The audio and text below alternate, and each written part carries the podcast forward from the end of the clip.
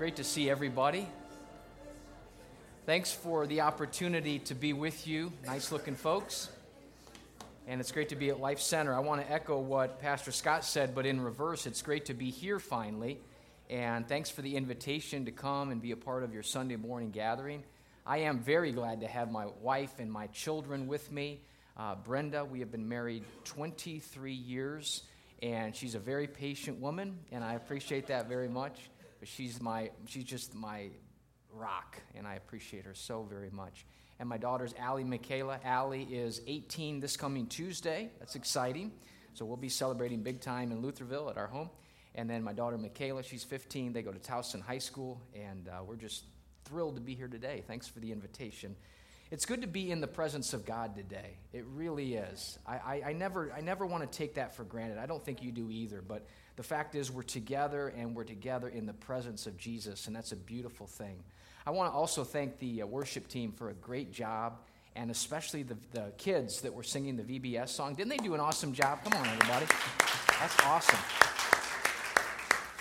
I appreciate them very, very much. There's a lot of moving parts that make a Sunday what it is, and so many people working hard to put it together today, and I want you to know that that is recognized and appreciated very, very much.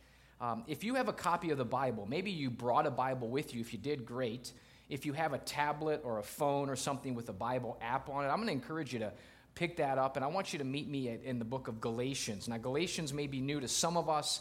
If you're like some people and they're like, I don't know what that means, where is that, what does that mean? Galatians is all the way near the very end of the Bible. And if you would tap over or turn over to Galatians chapter 6, because I'm going to mention a few verses from Galatians that I think might be helpful for you to look at if you have that capability. Um, Galatians chapter 6, we'll reference verse 9 here in just a second as we conclude our series today. Now, before I get to Galatians, how many of you remember when you were 12 years old? Do you recall that? First of all, are there any 12 year old kids here today? You're 12. You're exactly 12. Anybody? 13? 11? Okay, good. Yeah, we have the neighborhood right there. Very good. Uh, some of us remember what it was like to be a 12 or 13 year old. I do. And specifically, I remember something unique that I did as a part of my family when I was 12 years old. Uh, the summer, it was this time of the summer, and as a 12 year old, my parents had told me several weeks before this time that we were going to be traveling from our home in Chicago to Cincinnati, Ohio. Now, if you've ever been to Cincinnati, Ohio, it's a nice city. We had cousins that lived there at the time. But as a 12 year old, the only thing that mattered about going to Cincinnati was one thing, and it was not my cousins, as nice as they were. We love them. It was a place in Cincinnati not actually in the city of Cincinnati, but right outside in a suburb of Cincinnati. Because as a 12 year old, the only thing that matters about Cincinnati is a place called Kings Island. Now, if you just heard that phrase and that doesn't mean anything to you, think Six Flags on steroids. And so, as a 12 year old, the only thing that mattered was, yeah, my cousins, but more importantly, Kings Island. And we were told by my cousin to whom we were going to visit, he said, Now, the day after you arrive, we're going to get in the car, and me and your brother, I have a twin brother, me and your brother, and we're all going to go to Kings Island. And we said, Good, that's our, that's our desire. And so we got there at nighttime, we hugged and kissed, we had a little something to eat, we went to bed, and we got up early the next day, and we got in the car with my cousin Marvin, and we went to Kings Island. Now, as you approach Kings Island in Cincinnati, if you've ever been there, it's a pretty typical approach. You see the park before you, before you get to the gate, right? You see the Ferris wheel. And you see the roller coaster on the edge over here. And you see that tower thing that spins around and comes back down. You see all that, and that builds your anticipation. And then you pull into the parking lot and you choose one of the 10,000 parking spaces and you pay at the gate the parking fee of just shy of $47,000. And you, you go in and you pick a spot. And we did all that. And we got out of our car and we went to the gate. And the gate's kind of like Six Flags, right? You go up to the gate and they do something, they transact some business, you pay the amount, they give you a ticket. I think they stamp your hand with some kind of invisible ink thing. And then you go to the gate and you go through one of those turnstiles and you enter into Six Flags, uh, Kings Island And when we did, you not only are seeing things, you're smelling things. You're smelling popcorn. And you're smelling funnel cakes. And you're smelling hot dogs. And you're thinking, I'm in heaven. But as a 12 year old, the only real thing you're concerned about is not just Kings Island, but really one ride in Kings Island. Everything else is cool, but there's only one ride when you're a 12 year old in Cincinnati going to Kings Island. Because it's on the far end of where the main gate is, a far end. And you kind of can see it through the woods and the, the characters and all this stuff. You kind of see it and you look, and we turned to our cousin. We said, He said, Where do you want to go first? There was only one answer to that. We want to go to the beast. Now, if you've never been on the beast, think about the world's greatest roller coaster and then multiply it by about a hundred. The beast was on the far corner, and so we made our way, snaked our way through the various neighborhoods of Kings Island. We went by the popcorn and the hot dogs and the funnel cakes, and we finally made our way to the front of the line where Kings Island was. We got there early, so we thought we're going to get in quickly. And then you, you get to the front of the line, and there's, there's, there's this, this sign that says, from this point, it'll be about, and then the dial switches because they change it com- compared to how long the line is. And it said, even at that early hour, you can expect to wait one hour. And I looked at my brother and said, Man, one hour? He said, Come on, let's go. We went in the line, and it's, it's like a normal line. You go this way for a while, then you turn and you go this way for a while, and you make friends as you're going down through the line because you're seeing them every five minutes. Well, hey, how are you? Turn, well, hey, good to see you again. And you do that for about an hour. And you finally get through all of the ropes and the stanchions, and you get all the way to this kind of covered walkway. And we got to that covered walkway, and there were some stairs inside the covered walkway, and we knew that only meant one thing we're almost there. You know, because you go up the stairs, and you had to go up the stairs to get where the cars come in. And we got to the top of the stairs, and lo and behold, to the right was a sign. It was a sign of Yosemite Sam. I remember it. And Yosemite Sam was just standing there. Now, if you've never been on a roller coaster, Yosemite Sam may not mean anything to you. But even I knew what that meant. That meant in order to ride this roller coaster, you got to be the height of his hand. And so, as a 12 year old kid, we went up to the sign and we did our best. and we puffed our chest out we stood tall. I did my deal. My brother came up. He's always been a little shorter than me.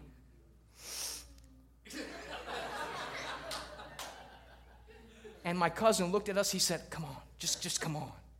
We went up the stairs, and the last thing we saw before you go through one more turnstile was a uniformed uh, Kings Island person sitting on a stool holding, a, holding like this broomstick. And so we almost went through the turnstile and we heard the guy clear his throat. Excuse me, excuse me. We need to measure the height of these boys. And his broomstick had a tape along the top of it, and it corresponded to Yosemite Sam at the bottom of the stairs. So he pulled us aside. He said, Stand tall. He took that yardstick or that broomstick and put it down, and there's that, there's that tape my brother. There's the tape. And then he turned to my cousin, who is a full grown adult. He said, I'm sorry. The boys can't ride this ride.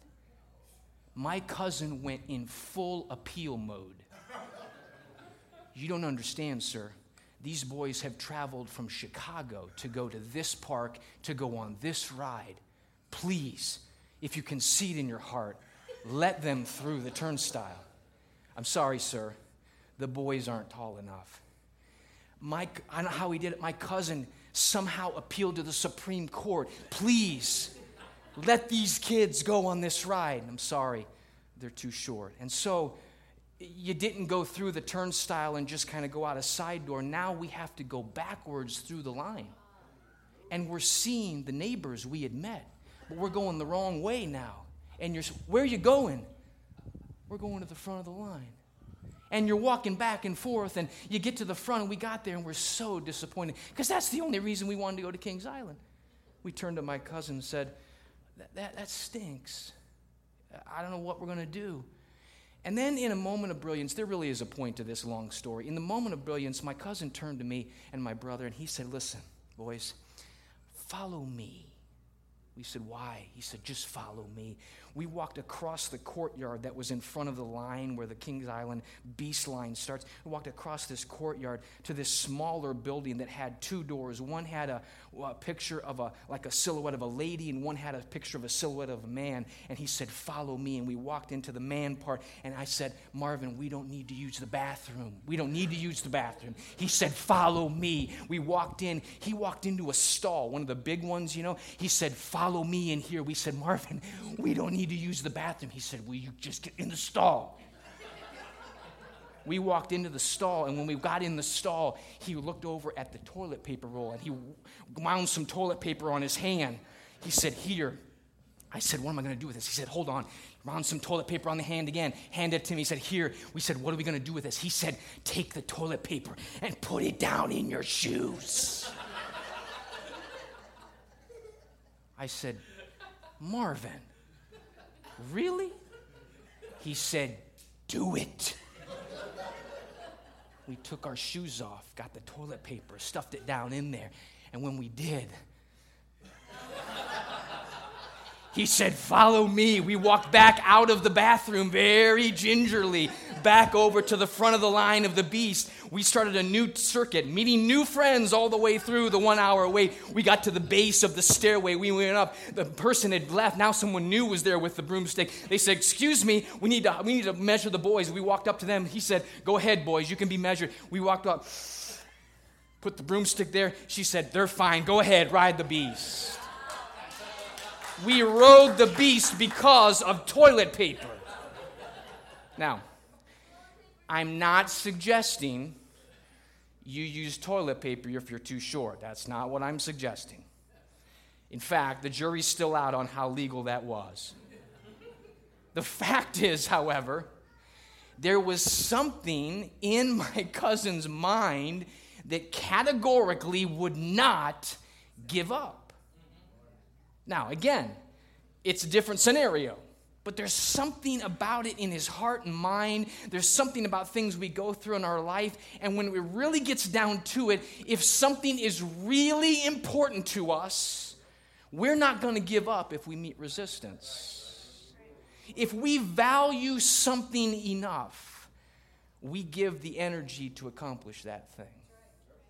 We, we, we place ourselves in such a place where deterrence and resistance doesn't keep us from trying again.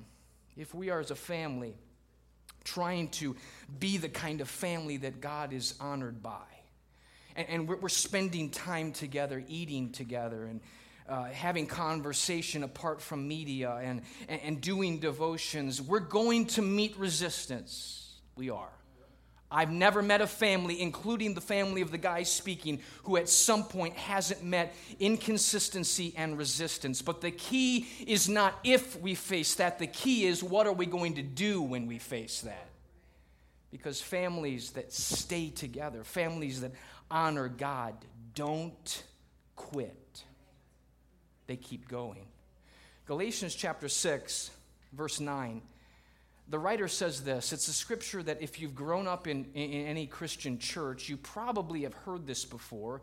If you're new to the Bible, let me read it for you Galatians chapter 6, and then we'll look at a couple of verses around it. He says this the writer is a guy named Paul, and he says this in Galatians 6 Let's not get tired of doing what is good, because at just the right time, we will reap a harvest of blessing. Here's the qualifier if we don't give up.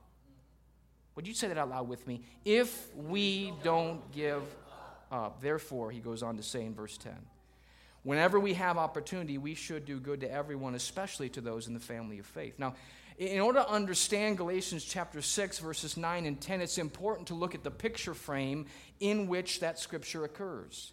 If you look with me for a moment at the, the context, the setting of the book of Galatians, the Apostle Paul is writing to a group of people who have some stuff cockeyed in their mind. If you only look at the first chapter, you get this very quickly. Paul had an issue with what they were thinking in this church that's called Galatia. In fact, he begins in the first chapter. If you have a Bible, flip over just a couple of pages or tap over on your device to Galatians chapter 1. He begins by saying some pleasant things. Paul, an apostle, he establishes his credibility with his hearers. I've come Blessings to you. Hello, my name is Paul. And then and as you go on down a little bit further, you only reach verse 6 before he says these words. He says to the Galatian church, verse chapter 1, I am astonished that you're quickly deserting the one who called you by the grace of Christ and you're turning to a different gospel, which is really no gospel at all. Paul is talking to a group of people who have made the choice to add something to the message of Jesus Christ. They believe that Jesus Christ is their Savior. They put their faith in Jesus, but somewhere in the translation of their experience, they thought it was necessary to add something to that. And in doing so, they dilute the simplicity of the message of Jesus. It's in that context that Paul is talking, a message which complicates the simple message of Jesus Christ. Their message was, it was grace plus something else. Let me just go on record and say on Sunday morning, August 5th, what saves us is the grace of Jesus Christ plus nothing. The only reason we sit in Life Center in Essex today is because of the grace of God. If you take the grace of God away, you got an empty church. If you take the grace of God away, you have fractured families and with no hope at all. The only message that Jesus Christ proclaims to us as individuals and to us as families is the message of Jesus Christ and faith in Him alone. That's why I'm so glad that every day I wake up, I can celebrate the fact not of my own goodness, because the guy speaking is not good, but the one in whom I've placed my faith, he is always good, and he is worth the praise, and I rely on that. The Galatians had it all backwards.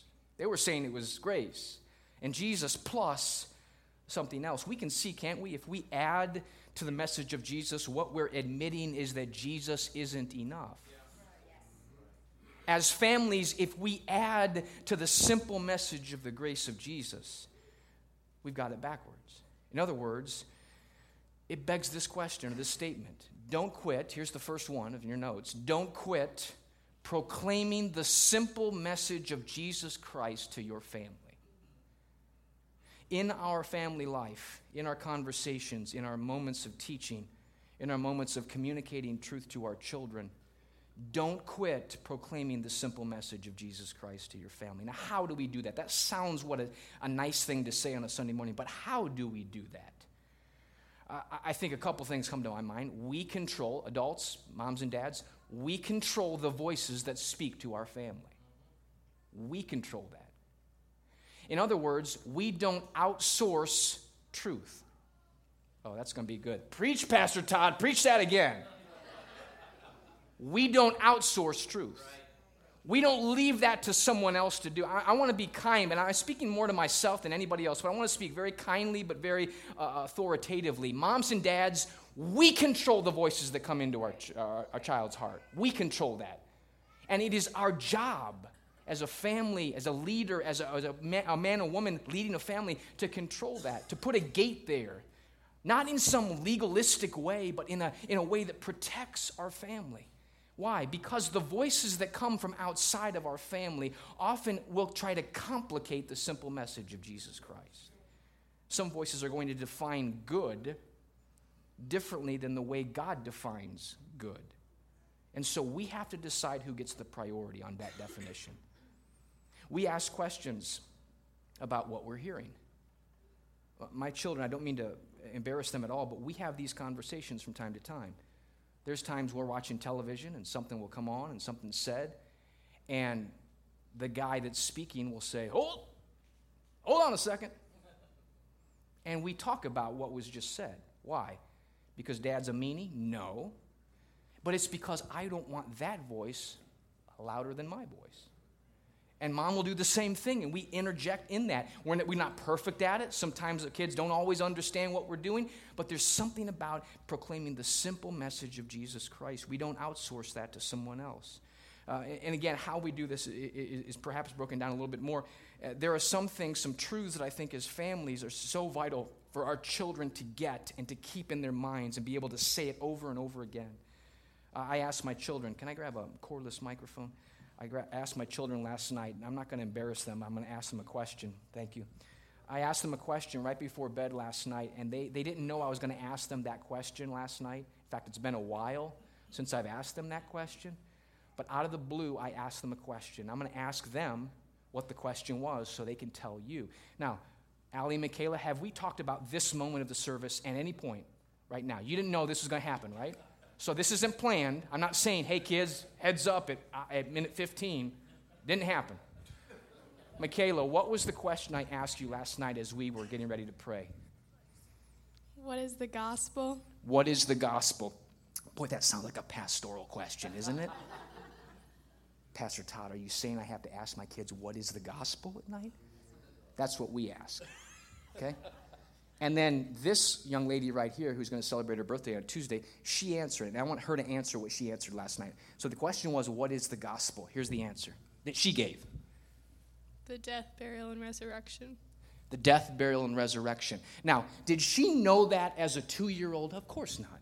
Why does she know that? Because we have talked about that over and over and over and over again. Why is that so important, Pastor Todd? Because as far as my family is concerned, and we're not the perfect family, believe me.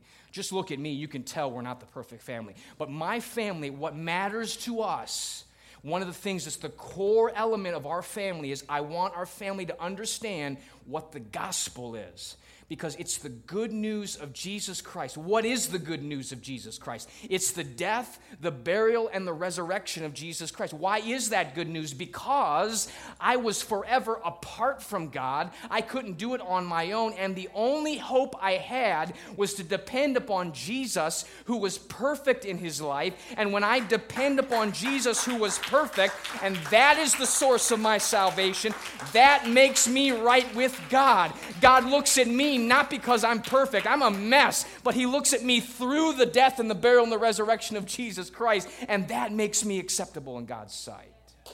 I want my kids to know that. So, how do we proclaim the simple message of Jesus Christ? We take opportunity to let them know what the important questions are in life. What is the gospel? How are we saved? What does it mean to be a Christian? What does it mean to be a Christian in the culture that we live in? What does that look like? We take time to do that. A couple of core truths. Let me encourage you today, moms and dads, and you may do this already, but if you don't, start today. Establish what are core truths in your family's life, and then reinforce those over and over and over again. Because we transfer truth. Our evening prayer includes, and this is the second thing that is a core truth for our family, is not only what the gospel is, but it's the way we end every evening prayer before we go to bed. We pray, some of you do too, with your family, if you have children with your family, with your spouse, right before we go to bed.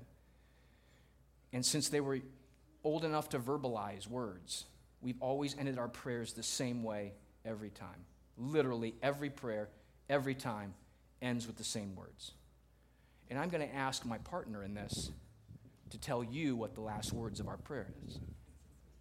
When we get done praying, we prayed about all kinds of stuff, all kinds of people, all kinds of situations. And we get to the end, and every prayer they expect to hear these words. And when they hear these words that my wife is about to mention, we then follow that by all together saying the last phrase. Here's the words they're waiting to hear. Ready? Help us to follow you. That's what we say together. And the reason they know to say that is because who's ever leading the prayer says, and most of all, Key word. And most of all, let's say it together help us to follow you. Every single prayer. Why is that important? Because most of all, God, we want to follow you. Todd, that's so simple. It's got to be more complicated than that. No, it's not. Jesus Christ, His death, His burial, His resurrection, and then, Lord, our desire more than anything else in life is to help us follow you. Don't quit proclaiming the simple message of Jesus Christ to your family. Secondly, don't quit seizing opportunities to teach and lead your family. Uh, why do you say that, Pastor Todd? Keep reading in verse 10 of Galatians chapter 6. After he said, Don't be weary in well doing, for in due season we're going to reap if we don't faint. Notice verse 10.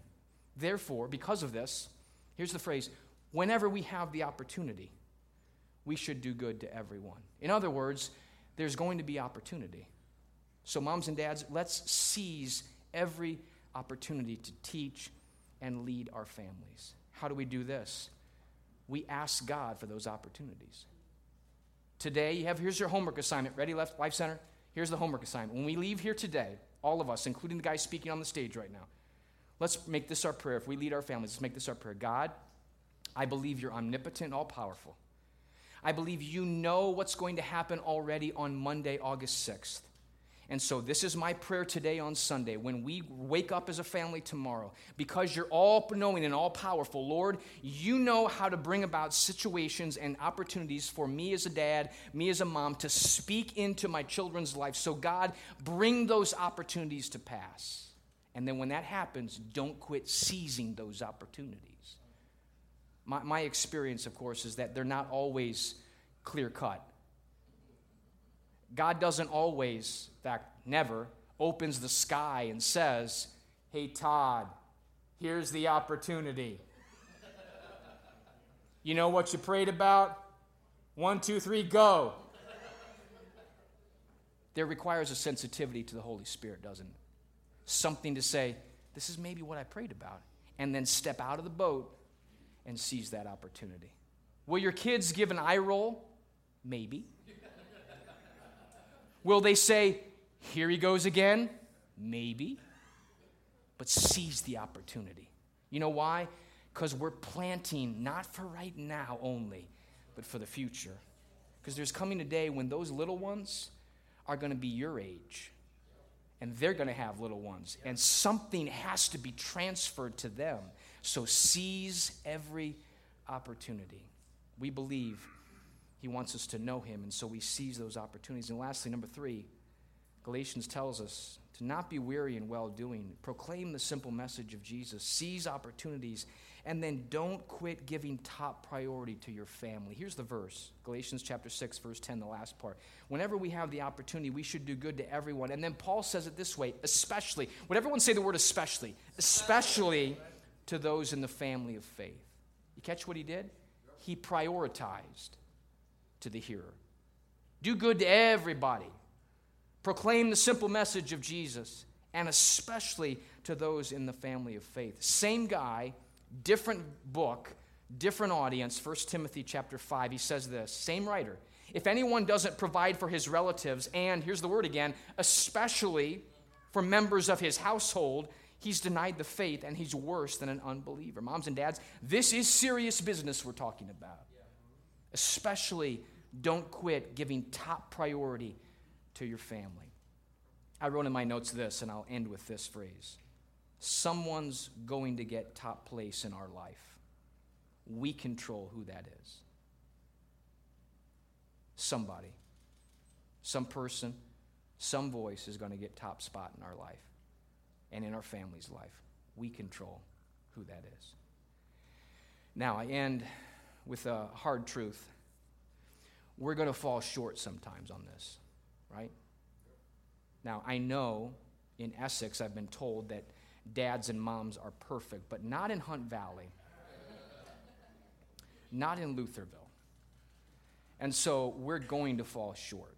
The people with whom you worship today are like me, imperfect moms and dads, imperfect family leaders, imperfect children.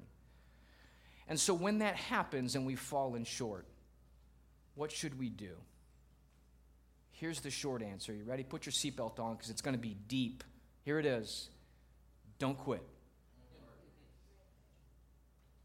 Here's the backstory of that question last night in prayer. And, and I, I, again, my kids didn't know I was going to say this part right here, but they nailed me good time, big time last night.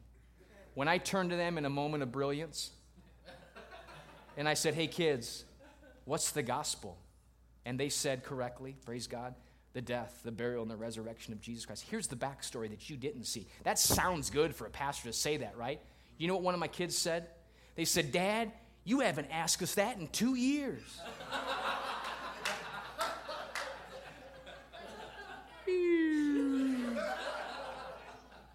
the pillar of faith. Smack dab in reality.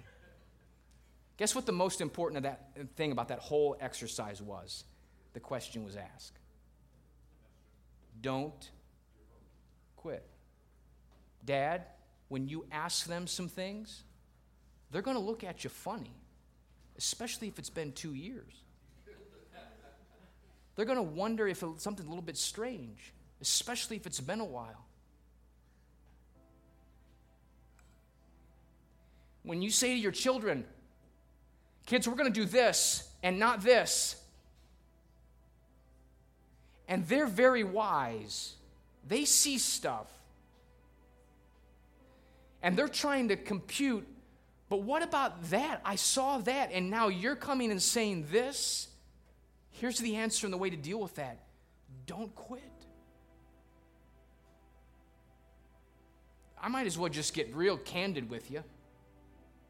Some of y'all don't struggle with this. But the other day, I didn't argue very well with my wife. Again, y'all don't disagree. We do sometimes. And it wasn't her fault, it was my fault. And, and, you know what happened? It was right when we were leaving, when they were leaving to go somewhere. Isn't that always the case? Has anyone ever gotten an argument with your loved one on the way to church? They were on their way out the door, and we were arguing about something that was ultimately pretty inconsequential. Isn't that the case most times? We were arguing about it, and I was right.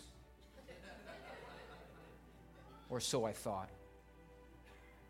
But I was right in such a wrong way. And my children were walking out the door to go on that errand with my wife.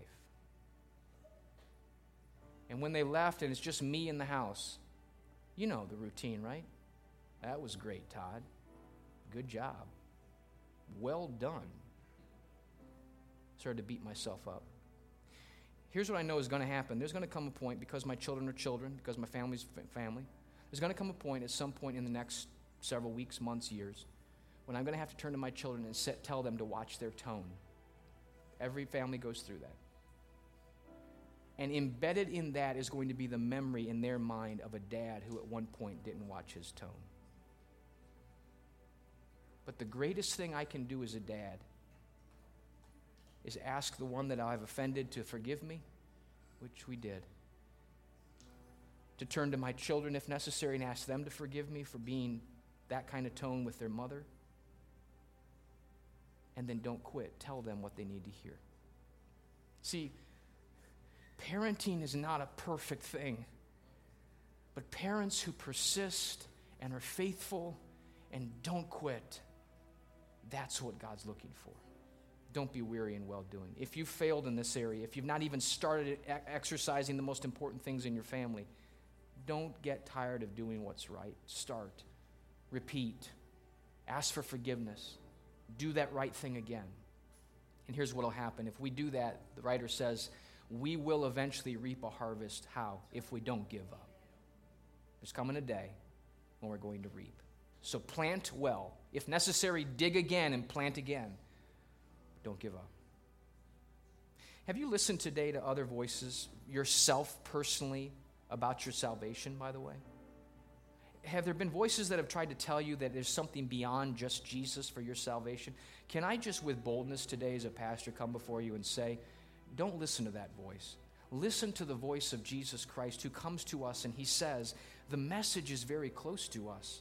In fact, it's on our lips and in our heart. Here's the message, the very message of faith that we preach. If we confess with our mouth that Jesus is Lord, and we believe in our heart that God raised him from the dead, you'll be saved. For it's by believing in your heart that you're made right with God and by confessing with your mouth that you're saved.